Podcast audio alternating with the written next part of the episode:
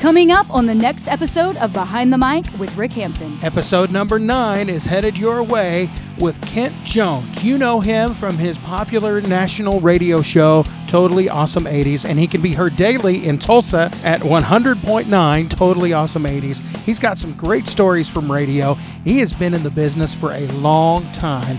You don't want to miss that, and probably one of the strangest things you don't know about him. Uh, a lot of people don't know that I ride a unicycle, although I did do that for P M Magazine one time. A six-footer, as a matter of fact. Taught myself just for the show.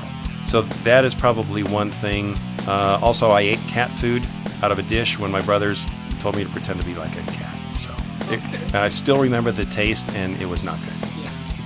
I told you, you do not want to miss episode number nine. Headed your way Tuesday, August sixth. Join us anywhere you get your podcasts from. Search Behind the Mic with Rick Hampton.